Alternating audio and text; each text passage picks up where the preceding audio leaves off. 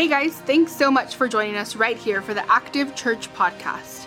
We believe that you can tell a better story, and we are so glad you are engaging with our content today. You're about to hear from one of our incredible teaching pastors, and we hope that you'll be impacted by this message. Thanks again for being with us.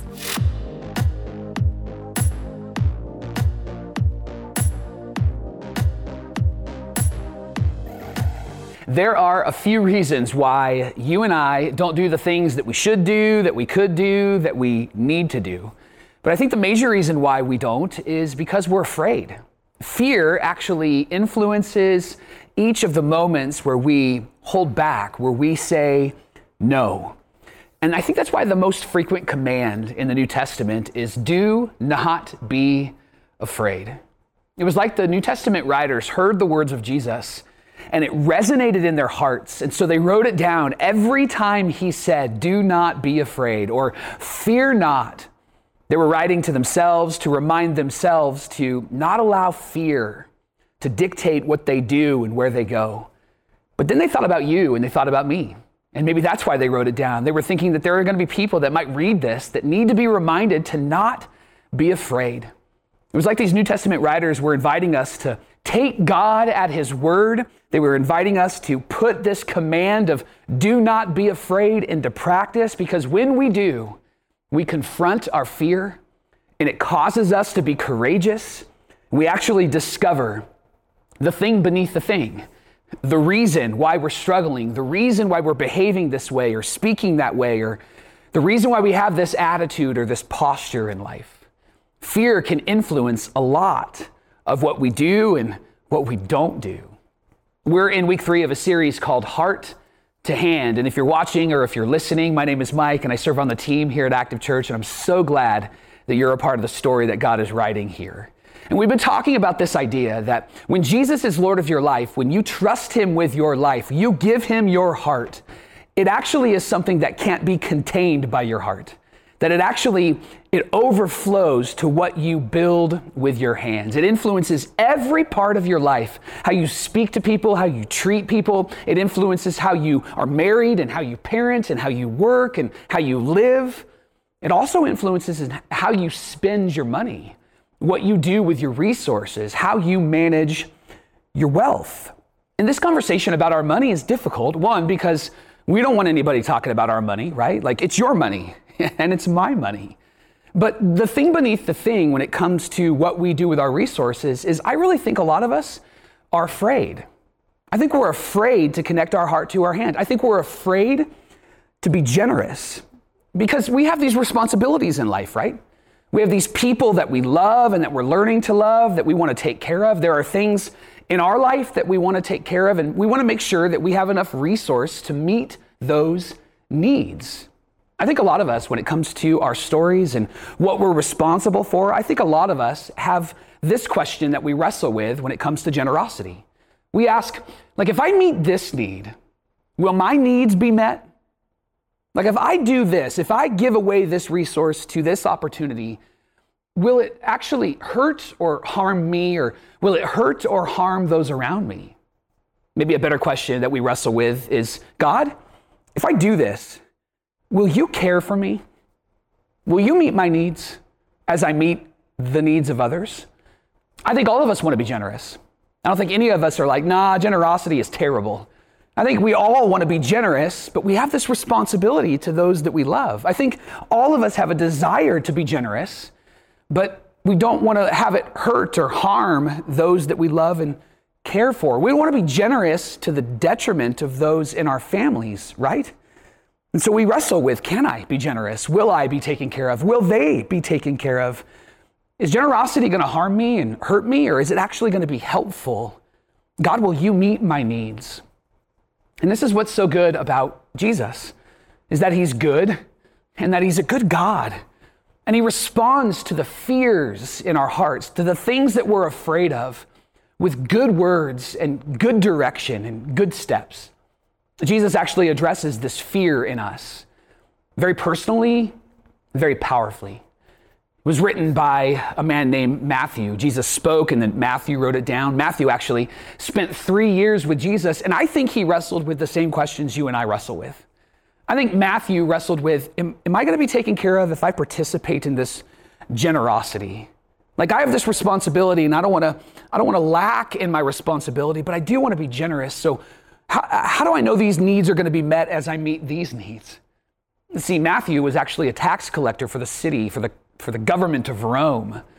And he wasn't popular with the Jews, but he had all of his needs met. He was wealthy. And when Jesus invited him to follow him, he left everything. And perhaps he wrestled with this tension that we're wrestling with. Like, God, will you care for me? Will you meet my needs? And Jesus spoke up and addressed that very issue, that fear in all of us, including Matthew. I think maybe he even spoke directly to Matthew when he said in Matthew chapter 6, starting in verse 25, these words. He said, therefore, in light of your fear and in light of what you're afraid of, I tell you, do not worry about your life, what you will eat or drink, or about your body or what you will wear. Is not life worth more than food, and the body worth more than clothes? And then Jesus says, look at the birds of the air. They don't sow or reap or store away in barns, and yet your heavenly Father, he feeds them. And then he asks us a question. He says, aren't you much more valuable than the birds of the air? Can any of you, by worrying, add a single hour to your life? The answer is no, by the way. And why do you worry about clothes? See the flowers of the field and how they grow. They don't labor and spin. And then Jesus makes this connection to somebody in that time that everybody would know. He speaks about Solomon, the son of King David, who was the richest man to ever live. He said, yet even I tell you that Solomon in all of his splendor was dressed like one of these. In other words, God took care of Solomon. Even though he had all of his needs met, even though he had all of this resource, Solomon still needed to be dependent upon God, and God cared for him. And if that is how God clothes the grass of the field, which is here today and gone tomorrow, it's thrown into the fire, will he not much more clothe you, oh, you of little faith? Like, know who it is that you believe in and are following. And then Jesus says, so don't worry about tomorrow, saying, what shall we eat, or what shall we drink, or what shall we wear? For even the pagans, the people who don't believe that there's life after this life, that there's meaning in life, that this life matters, they eat, drink, they're going to be merry, and then they're going to die. That's what a pagan person was in this time. He says the pagans run after those things, but your heavenly Father knows that you need them. And then he gives us the best direction. He says, in light of your fear, seek first God's kingdom, his righteousness, and all these things will be given to you as well. Jesus is fully God, and Jesus is fully human, which is so important for us to understand, because that means that Jesus can empathize and sympathize with us. He can say, man, I am so sorry that you're going through this, that you're feeling this, that you're experiencing this. But then he can also say, and I know how you feel. And it's in this moment that Jesus actually says, I understand your fears. I was there. I've been there. I felt it. And I'm so sorry you're going through it. I understand that you have this longing to be cared for. And he answers each of those fears by pointing us to our Father in heaven.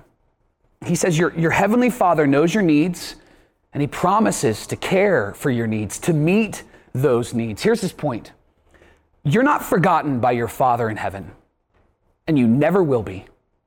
You are not forgotten by your Father in heaven, and you never will be. And because of that reality, Jesus says the best response is to seek first the kingdom of God and his righteousness. Because when we do, God meets the deepest needs in our hearts, the greatest longings in our souls. God will care for us. In other words, when we build the kingdom of God, God meets the needs of those who build. So will God care for us as we care for others? The answer is yes. Peter even affirms this. Peter, who spent 3 years with Jesus, said, the major thing that I learned from Jesus about our Father in heaven is that we can cast all of our cares upon God, because it's good to get it out of us. But he says, not just that, but because God cares for you. Listen, this is a good word, right? This is a beautiful mess of words. But I'm somebody who loves to learn from somebody who is actually not just talking about it, but they're going to be about it. Are you with me?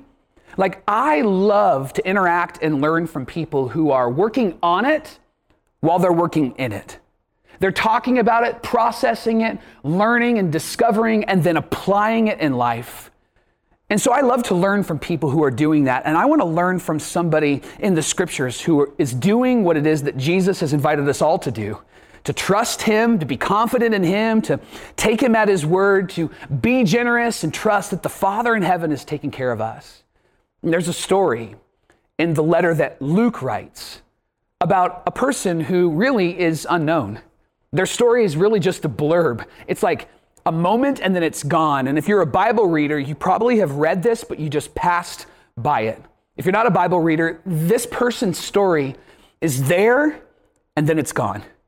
But they're actually courageously generous. And Luke is intentional in telling their story. And what we'll find is that they were somebody that trusted God and took God at his word and was confident that God would come through on his promise to care for them.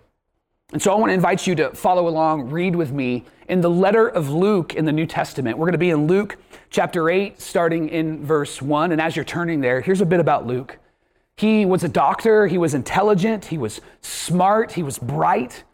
And he had his life changed by Jesus. And he wanted to tell that story. And so he began to document the life of Jesus by interacting with those who had been changed by Jesus, to the people that experienced Jesus up close and from a distance. And he writes the Gospel of Luke, and he writes the letter of Acts in the scriptures. And it's in Luke chapter 8 that he mentions a really significant person. Again, he mentions them, it's like a blurb, and then it disappears. But it's powerful and it's significant, and I want to look at their story. So Luke chapter 8, starting in verse 1, Luke writes this, that Jesus traveled from one town and village to another, proclaiming the good news of the kingdom of God, things that we just read about that Matthew recorded. And the 12 were with him. So these are the 12 disciples, the 12 guys that hung out with Jesus. But then Luke also says, and there were some women there too. So we always talk about the 12 disciples, but you need to know that there was always this larger group that was around Jesus, and it was men and women. And then Luke gives us some details of some of these females that are with Jesus. One of them had been cured of evil spirits and diseases. Her name was Mary, called Magdalene, from whom 7 demons had come out. That's interesting, right? And then in verse 3, he mentions Joanna, the wife of Chuza, the manager of Herod's household, and Susanna, and many other women.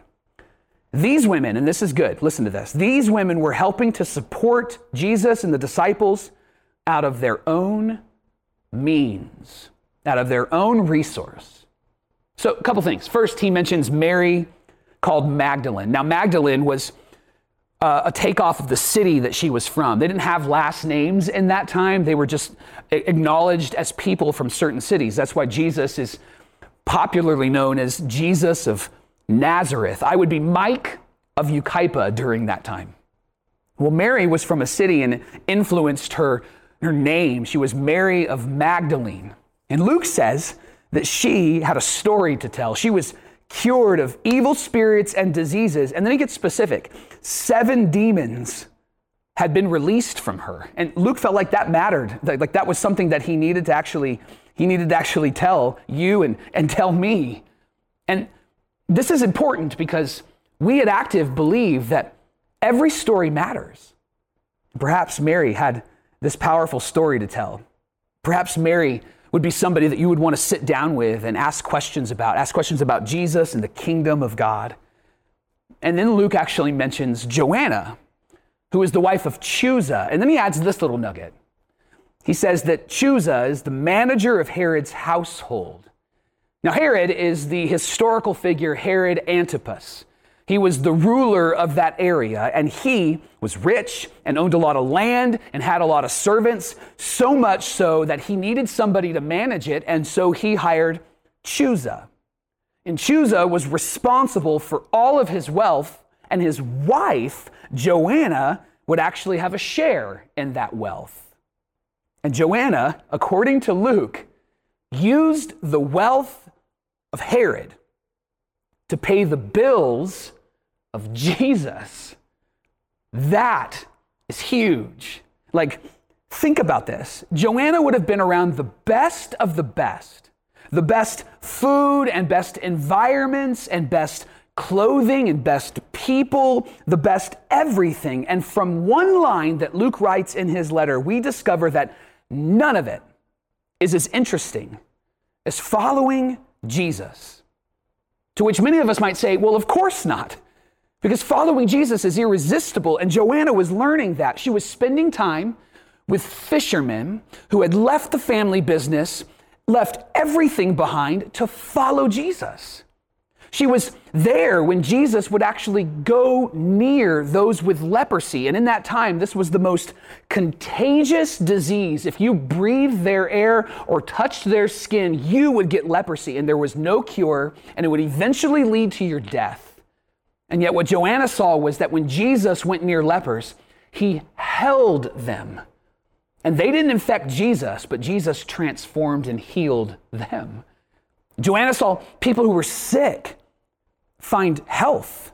She was there when these friends wrecked the roof of somebody's house while Jesus was teaching, and they lowered their friend down and Jesus healed them. She was there. She was there and she watched this happen. She experienced life like she's never experienced it before.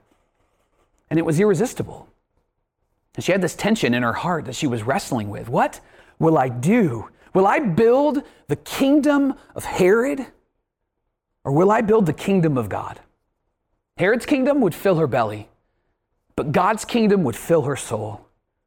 Herod's kingdom would bring her comfort and convenience, but God's kingdom would call her out to be courageous. Herod's kingdom would grant her access to the elite, but God's kingdom would give her peace with the creator of all things. So she had a decision to make. Who will hold the priority in my heart? Herod or Jesus? The governor, the king of this area, or the King of Kings and the Lord of Lords? Maybe she was thinking back and she heard about that moment or was there when Jesus actually said, where your treasure is, there your heart will be also. It's like Joanna had this awareness that what she did in life, it actually mattered. It mattered for her life and the lives of those around her, and it mattered for the life after this life. But she also recognized that what she did with her money mattered for her life, for her heart, and for the lives of those around her. Perhaps she was thinking, like, what story do I want to tell?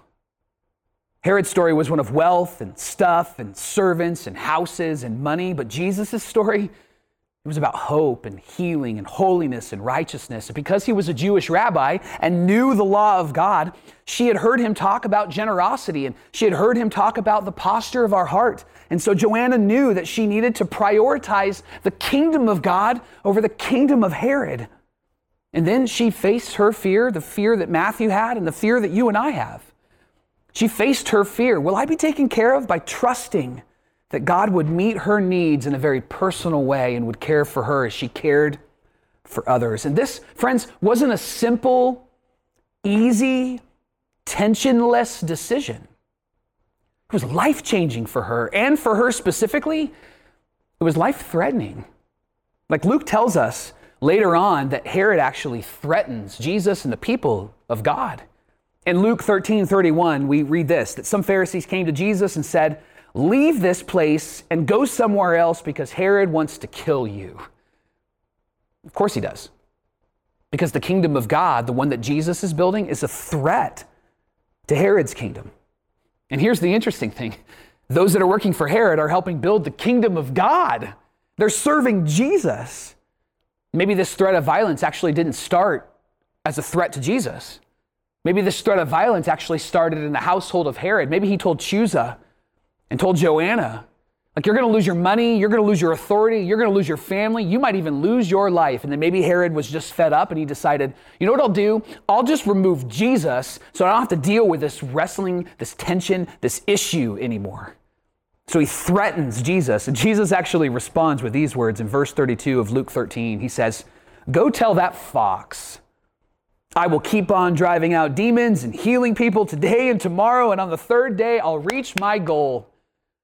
Fox in that culture was like a derogatory term to say, hey, you go tell that manipulator, you go tell that liar, you go tell that phony that my kingdom, the kingdom of God, is going to last forever.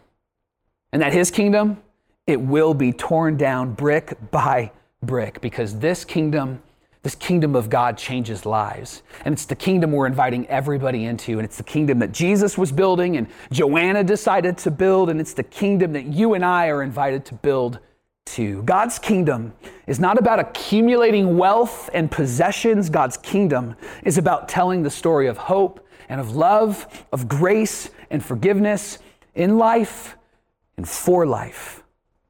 And using all that we have to tell that story with all that we got. And Joanna, the wife of Chuza, the manager of Herod's household, she decided that that was a better kingdom to build. So much so that she faced her fear, wrestling with, will I be taken care of? She trusted God, believed in God, participated in the kingdom of God, and knew that by participating in the kingdom of God through her generosity, needs would be met, better stories would be told, but that God would also meet her needs and care for her. It's like she trusted what Jesus had to say about our Heavenly Father, that he knows what you need when you need it. And he's going to meet every one of those needs. And she literally put her life on the line and trusted that God was in this. And she discovered that this was real, true life. This was the life that Jesus had invited her and you and me into. Life beyond this life. Life more abundantly. Life of joy. Life of celebration, life of generosity, a life that connects our heart to our hands. She decided, I'm going to build the kingdom of God over Herod's kingdom. So what about you? What about you? What kingdom are you building? Do you know the promise of God is this? Build with me while I take care of you. Like, as you help meet these needs, I'm going to meet your needs. Build the kingdom of God, and God will care and honor the builders. He will care for and honor those who are building the kingdom of God. And you don't have to be afraid, because God is going to fulfill his promise. He will keep his promises to love you and to serve you and to care for you. Jesus even said, I did not come to be served, but to serve. So whose kingdom are you building? Whose kingdom are you willing to build? Friends, if fear keeps you from building the kingdom of God because you believe that you have these responsibilities and you don't want to hurt those around you, you don't want to be generous to the detriment of those around you, Jesus says, your Heavenly Father's got you. He's got you in his hands. The words of Jesus were this, my Father who has given you to me is greater than all, and no one can snatch you out of my Father's hands. It's like Jesus is saying, listen, I got you, now build with me. I got you, now trust in me. I got you, now put me first in all that you do. What if we did that today? What if we faced our fears today? What if we trusted God today and we were confident that he will keep his promises? What if we knew that we were created to connect our heart to our hand to care for those around us? Knowing that our Heavenly Father is going to care for us. Friends, there's nothing better than doing this together. So what if we decided to do it together? I have two challenges for you. You can do both. You can do one of two, or you can do none of them. It's your life. It's your decision. You get to decide what kingdom you're going to build. But I want to invite you to take a step today. And the first step is about our house here at Active. I want to invite you to be generous. I want to invite you to take the tithe challenge. Here's the tithe challenge. You are going to commit to participating in giving a tithe for the next 6 months. And we talked last week that the tithe is 10%, that you're going to commit to giving 10% of a tithe for the next 6 months. And if 10% is a bit overwhelming to you, I want to invite you to start somewhere. But be intentional in your generosity. Be obedient to what God has called us to. And connect your heart to your hands. And be a part of something bigger and better than just your story and your world. Use your story to impact your world and the world. I want to invite you to give with us. You can do that in three ways, and our team will explain that in just a minute, but quickly, you can do it online, you can do it through text, or you can do it if you show up through a cash or through check. Place it in the buckets that are the boxes that are available. And I want to support you and cheer you on in this tithing journey. It's something that my wife and I participate in, and it's something that we're grateful that we get to do. And so I want to invite you to get started in this tithe challenge by texting GIVE to the number that you see on the screen. Text GIVE to the number that you see on the screen. And weekly, I'm going to reach out to you, connect with you. Our team will reach out to you and connect with you and help you to hear about the stories of what your generosity is doing in our community and in our world. And listen, I believe in the tithe so much and what it does for the posture of our hearts that if you think that there is an ulterior motive here, that maybe perhaps we're going to misuse the funds or we're trying to buy like a new jet or something like that, then I want to invite you to give a tithe to another local church. Listen, you can attend Active, be a part of Active, sing with us, learn with us, follow Jesus with us. But if you think there's an ulterior motive, then I want to invite you to give a tithe to another local church. And here's the thing I want you to be very clear about. I want you to understand that whether you give or you don't give, we will love you and we will serve you. Because we're the church. That's what we do. That's what God does for us. You giving is not contingent on if you're loved or if you're served. But I want to invite you to connect your heart to your hand and participate in giving. So take the tithe challenge and text GIVE to the number that you see on the screen. This is about our house, and now I want to extend it outside of our house, and I want to invite you to participate in our partnership with Youth Hope. This is an organization just 15 minutes from us in the city of Redlands. They love and serve those kids who are struggling at home or maybe don't even have a home. They help them get back into school, get an education, get jobs, and really grow as people and grow in their faith. My friend Heidi Mayer and the team there are incredible. And Active Church is partnered with Youth Hope because they do such a great work. And earlier this year, we gave them a resource check of $5,000 because of your generosity to help support what they're doing. And recently, some activators from Active Church that are a part of our Rooted Expression. They have actually decided to renovate the youth center that was given to Youth Hope so that this place is a place that's safe and engaging and fun. And so our team is right now working on this youth center, and you can actually help fund that work by giving to Youth Hope today through the Dollar Club. And I want to invite you to go to our website, activechurches.com, click the Give button, and look for Dollar Club in the drop-down menu.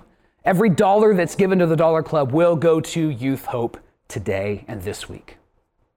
Friends, connect your heart to your hand. Participate in the tithe challenge for our house.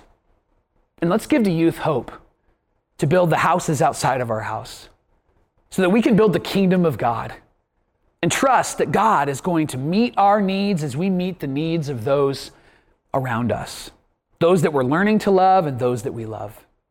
Friends, let's connect our heart to our hand and let's participate in doing something bigger than me and bigger than you, bigger than us. And then plan on coming back next week as we conclude this conversation about connecting our heart to our hand and talking about the best posture of generosity that we can hold in this life. Let me pray for you.